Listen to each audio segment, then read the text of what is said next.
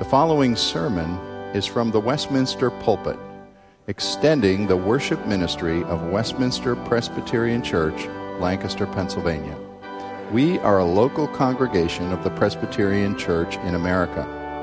Please contact us for permission before reproducing this message in any format.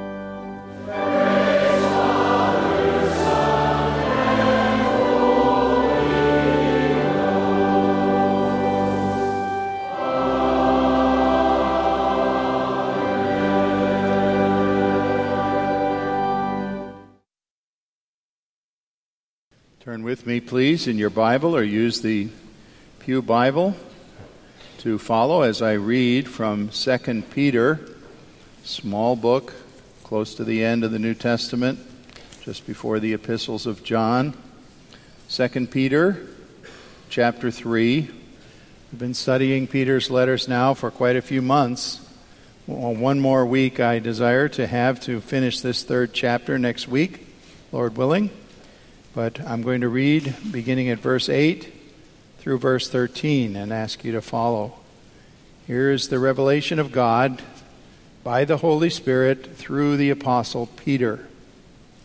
He writes, But do not overlook this one fact, beloved, that with the Lord one day is as a thousand years, and a thousand years as one day.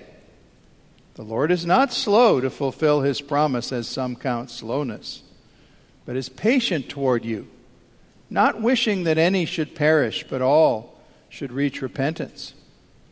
But the day of the Lord will come like a thief, and then the heavens will pass away with a roar, and the heavenly bodies will be burned up and dissolved, and the earth and the works done on it will be exposed. Since all these things are thus to be dissolved, what sort of people ought you to be, ought you to be in lives of holiness and godliness, waiting for and hastening the coming of the day of God, because of which the heavens will be set on fire and dissolved, and heavenly bodies will melt as they burn.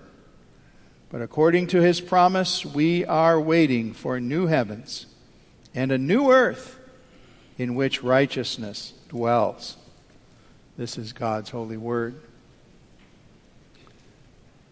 The poet Robert Frost is a favorite of mine. I'm not someone who studies poetry a lot, but I don't think we've had a greater poet since Robert Frost's passing about 50 or more years ago. He wrote a short poem on the, his view of the end of the world. It's actually humorous. He has his tongue in cheek if you don't realize that, when he wrote these words. Some say the world will end in fire. Some say in ice. From what I have tasted of desire, I hold for those who favor fire.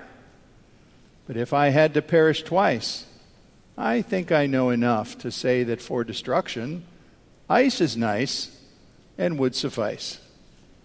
A non theologian's comment on 2 Peter 3. Hard as it is to believe, the Bible says the physical world that we know today is going to be replaced by a renovated creation from God. In a move of power and wonder far greater than you'll behold on any home remodeling show, God is going to remodel his creation. He's going to purge it. Purge it the way gold is purified in a metallurgist's crucible. And planet Earth, in its present appearance and the surrounding atmosphere, God made out of nothing, we believe, long ago. He's going to remake it. His goal is cleansing and transformation, restoration, so that that which He originally created will be free from all the spoilage of man and once more glorious. The last time 2 Peter dealt with what we saw was the issue of the apparent delay. We say apparent delay of Christ's return, which is not, of course, a real delay at all. It is due to God's extended mercy for those whom He intends to save, we were told here. And now we have rather blunt, sort of amazing statements that are almost unprecedented in the rest of the New Testament about wonders of things that are going to happen to the creation on this day that is called the day of Christ or the day of the Lord, this final appearing of Jesus Christ. I used to read once in a while, or in my early Sunday school days, we'd come across Second Peter somehow, or I'd be reading it, and I would read this about the elements melting and things dissolving, and I would I'd be terrified. I would think, well, this is awful. What terrible news! God is going to burn up the creation. Where are we going to be? Was the big question I always had of how in the world are we going to endure that? Well, I'll try to deal with what I think the answer to that is today. It's not a complicated answer. Certainly, for those not covered by the salvation of Christ, that day is going to be a day of terror, a day of great fear. The scripture talks about people who will cry out for the mountains to fall upon them and somehow relieve them from the things that will be happening that would appear to be for their utter destruction. But for those who are redeemed by the precious blood of Christ, we just sang it in a hymn Bold will I stand in that day. Bold because of the rescuing power of the righteousness of Jesus Christ that will bring us through that day and bring us home to be with Christ. Now 2 Peter 3 does not spell out every detail of the return of Christ. What we have in that doctrine is things you have to put together from different patchwork pieces of other places in the scripture. 1 Thessalonians 4, I'll mention a little further along how that fits in with this, which actually happens before all of this burning up happens. And you take that piece and you take a few other pieces and you can put together what the New Testament is saying. But we certainly don't have every detail of the final day of judgment here when Christ comes. And what, therefore, the part that we have tends to emphasize what sounds like a scorched earth approach of destruction. And we might miss the fact that it's really reconstruction that God is aiming at in this, and that the Christian believer will be secure through all of this. One of the things this passage certainly brings out is a death blow to the idea that people have of the mythical cartoonists' dimension of what the final heaven will be. Oh, how cartoonists love this. You know, we all have wings, we're all angels, we're walking around with a harp, wondering when choir practice starts. And that's heaven. Well, not a shred of evidence in the Bible I read builds that picture whatsoever. In fact, I think that's primarily an attempt to mock the biblical heaven, which does not say we will be angels at all. It's not cloudland. It is, in fact, an existence in a place of tremendous beauty, tremendous meaning, and the immediate presence and glory of our God and Savior. All remade as what this passage calls a new heavens and a new earth. Now, as a preliminary to this passage, I want to take a few minutes to say, make a point that isn't actually in the passage itself, but is correct for us to approach the passage. And that is to just describe for you what we think is the Christian view of human history, because there are many different theories of history that people can adopt. One that was quite popular in the late 19th century, the 1890s, moving into the early 20th century we would call the notion of inevitable human progress. Such great things were happening as the automobile and the airplane were being invented, and great strides were being made in medicine and surgery and human learning. That uh, coming along in the early part of the very earliest part of the 20th century, folks thought, wow, humanity's really doing great things. Utopia cannot be too far away as we advance and technology brings us motion pictures that talk and all kinds of things that people thought were just wonders of the age. And yet, as evidence that it was not utopia, I would remind you that you've been told on your national news just this past week that it is now a 100 year anniversary from the time that America first sent troops, armed troops, to Europe to begin to fight what we called World War I. We didn't know it was World War I when we sent the troops because we thought that was what people called the war to end all wars.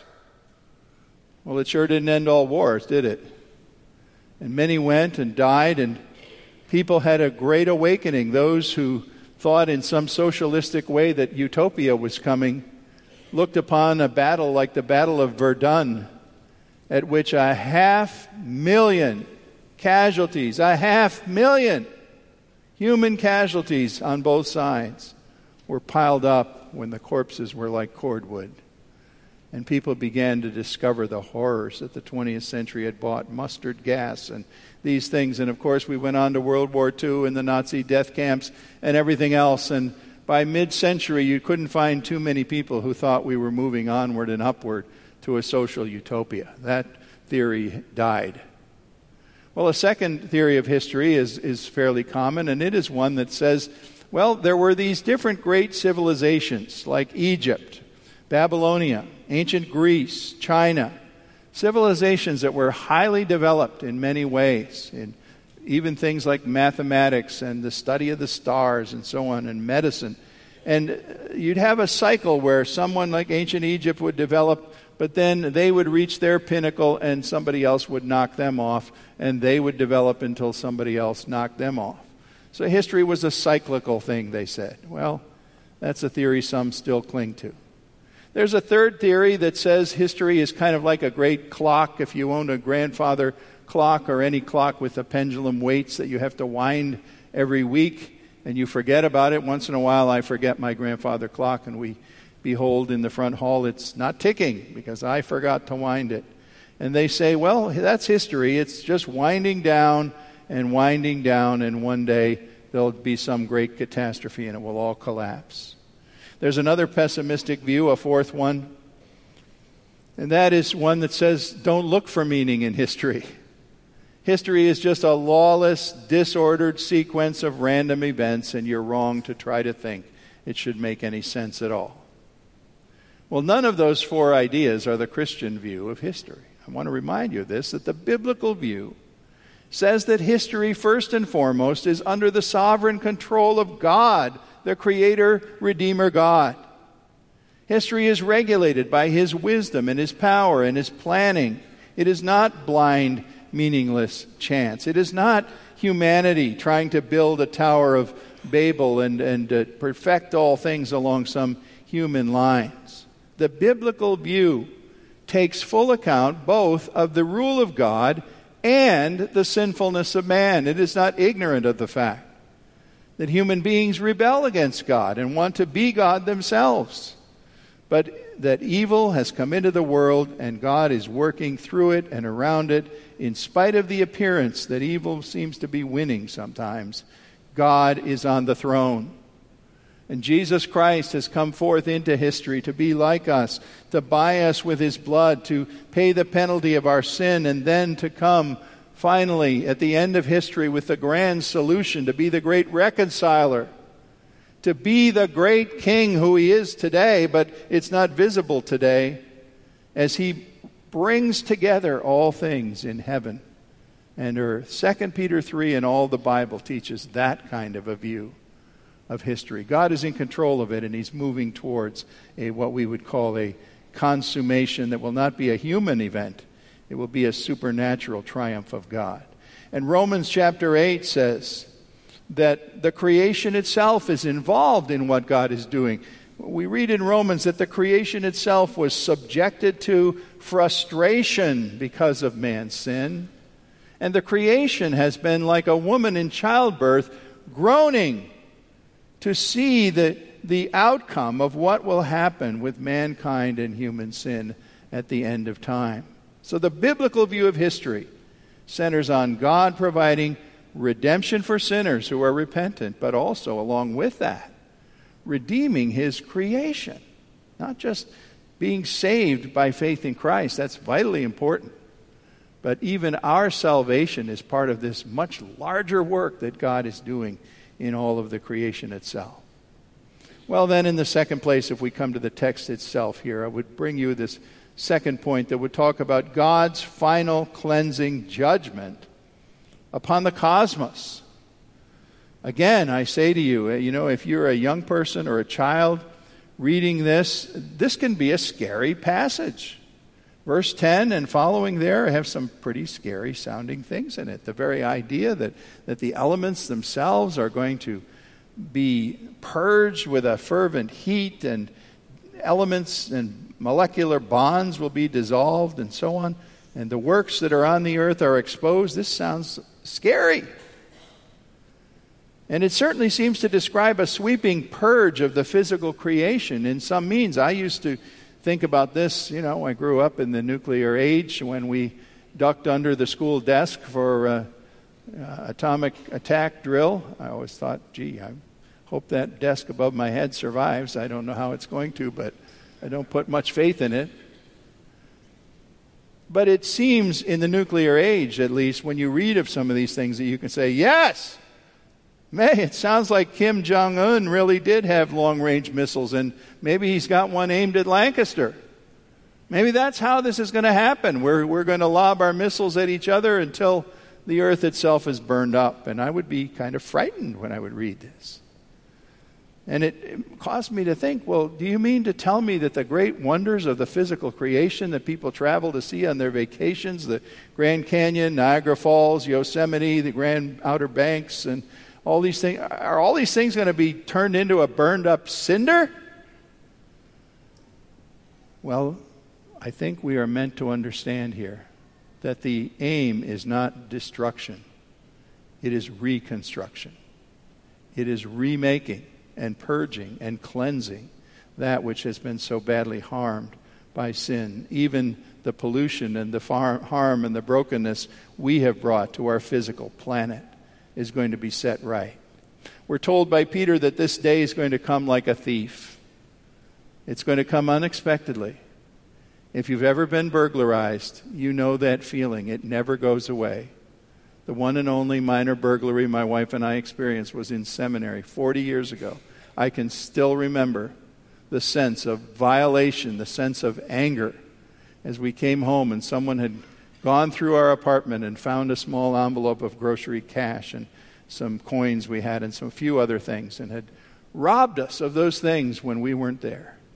There was a sense of how would we have reacted if they had broken in when we were there? At least we would have been able to perhaps protect our things.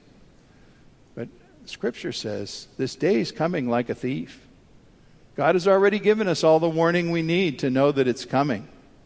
And Jesus said, No man knows the day and the hour. You should look with, with total lack of confidence on anyone who comes with their biblical scheme and says, Well, I know the day. You know, if I take the book of Nehemiah and multiply by pi and divide it by 3.7 and throw in uh, a few passages from Isaiah, I can come up with the day. Walk away, walk away, and keep walking that person does not know what they're talking about. Jesus said, No man knows the day and the hour, even the Son. He was saying, at least of himself and, and his human incarnation, that he wasn't party to that information.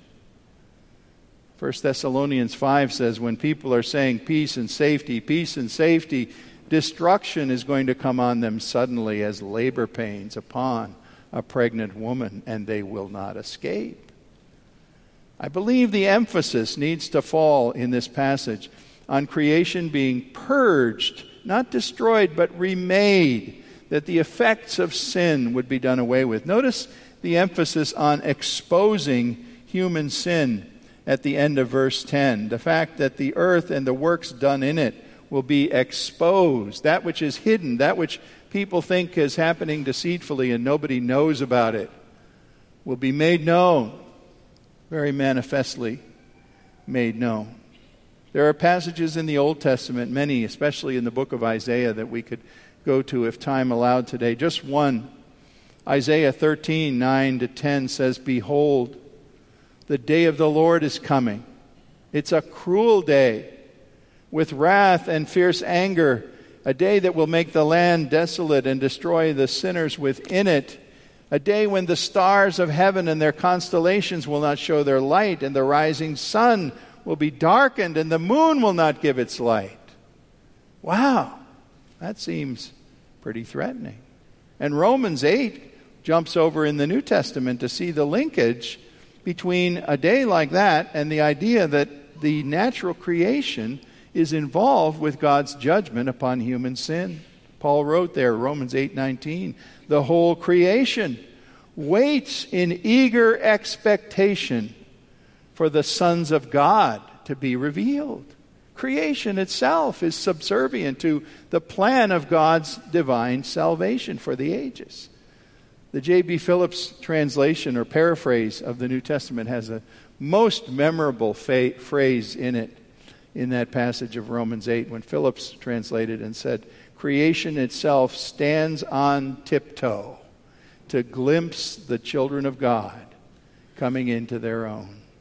The liberation of believers from the tyranny of sin and death brings the liberation of the physical universe from sin's withering curse.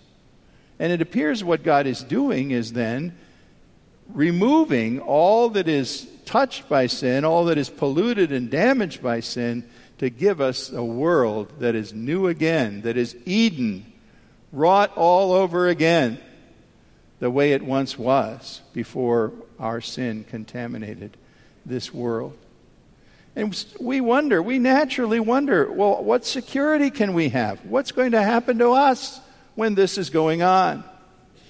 Well, this is where I say you ought to take a passage like 1 Thessalonians 4, read it immediately before reading 2 Peter 3. I could have done that when I read the scripture this morning, but if I did that, you would understand that here's a fragment to put alongside this piece that would say to you, the dead in Christ will rise first, and then we who remain will be caught up with them to meet the Lord, and so on that great promise that we will be the Lord's when he comes.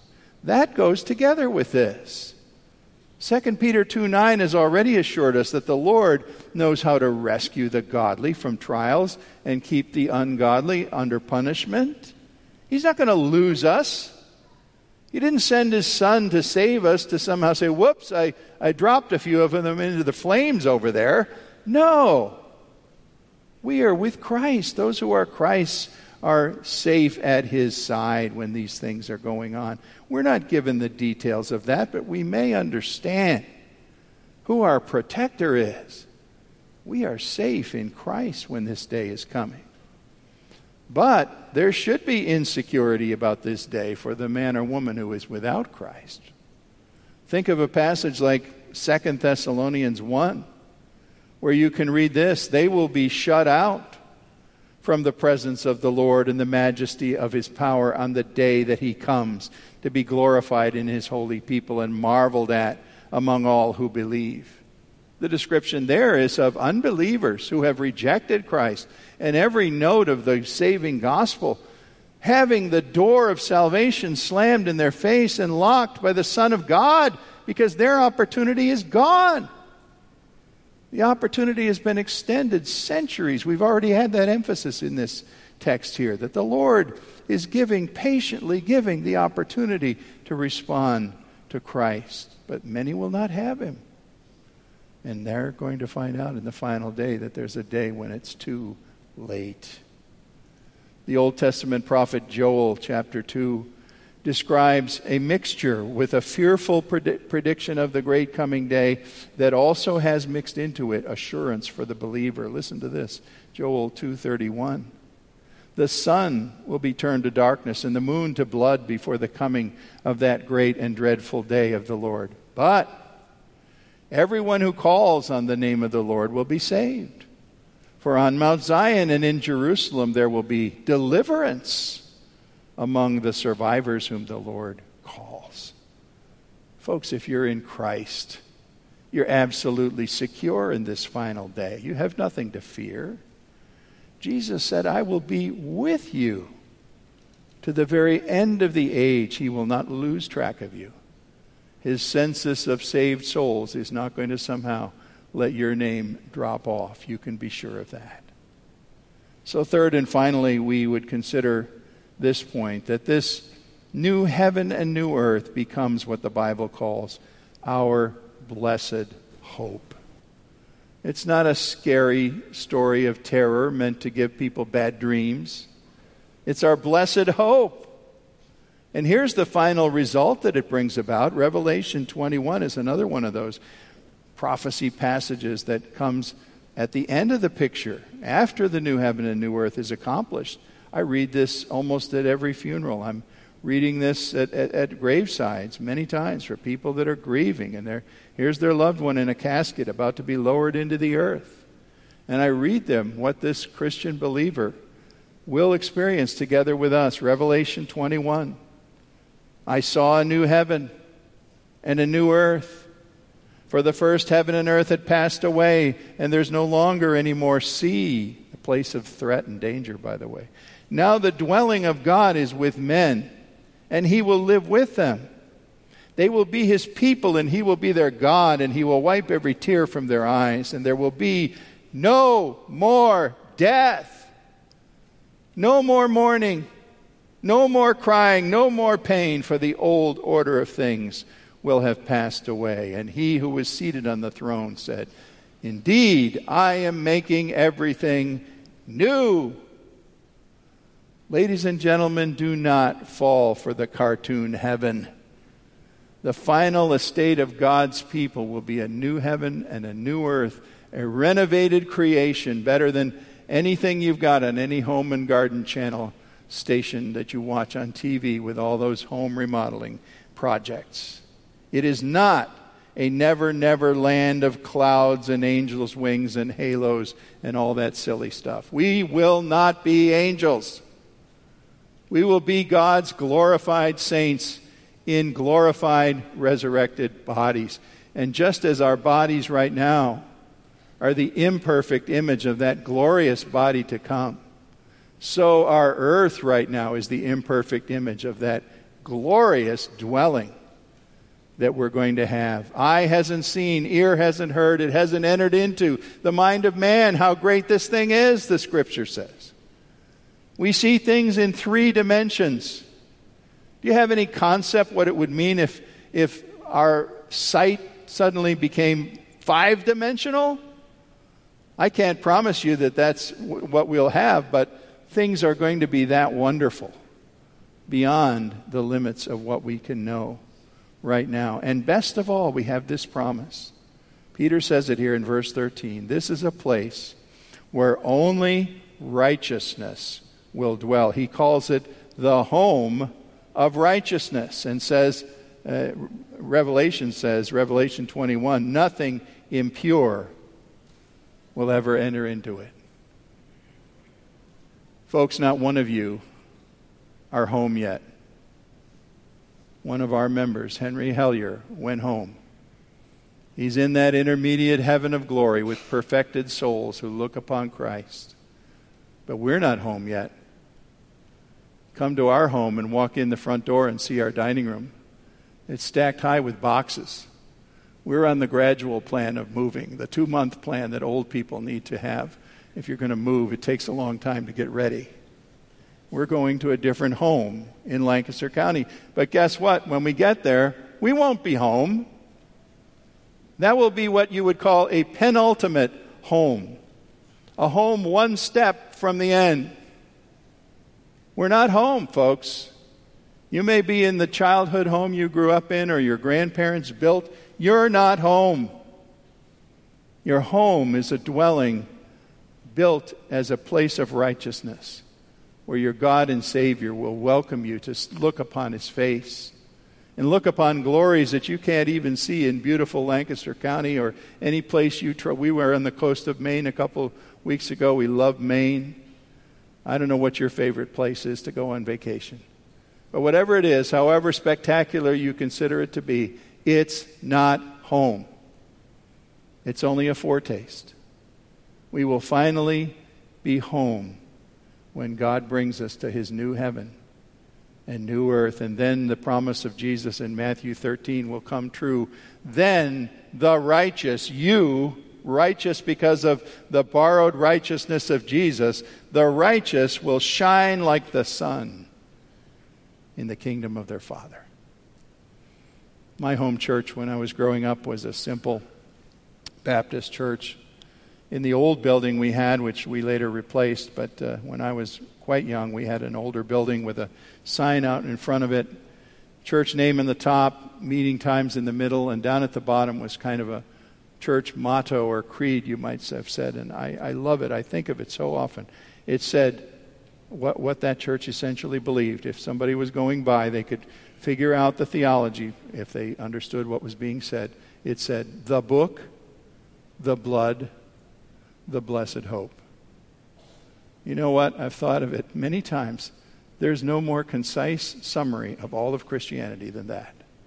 The book, God's divine revelation of what is true, the blood, the act of Christ coming to ransom us and be our atonement, the blessed hope the knowledge that God is in charge of reality. He's taking history to the end that He knows it will reach, it must reach, and He will bring His own to that great goal. And the question is simply, where will you stand? We sang it in the hymn, Bold I will stand in that great day. Really? Is that true for you? Do you know you will stand boldly and know you're safe and know you'll be received, not because of your accomplishments or your resume or your family breeding or you've lived in the same house in Lancaster County for 15 generations. None of that will do it. Bold, you can stand in that great day if you stand in the borrowed righteousness of Jesus Christ. Nothing could be more important than to know that you will stand with Christ and what you do with trusting Him, calling Him your Lord and Savior today, is something that counts forever.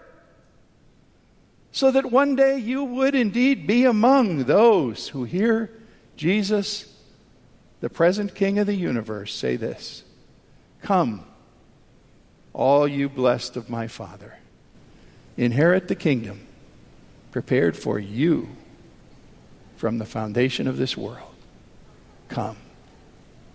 I pray, God, you will hear that said, and you will rise up and call him blessed.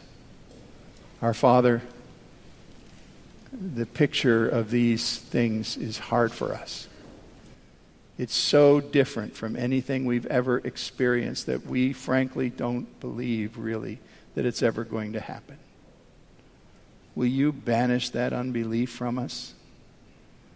Cause us to trust in what our minds can barely even imagine that will happen at that great day.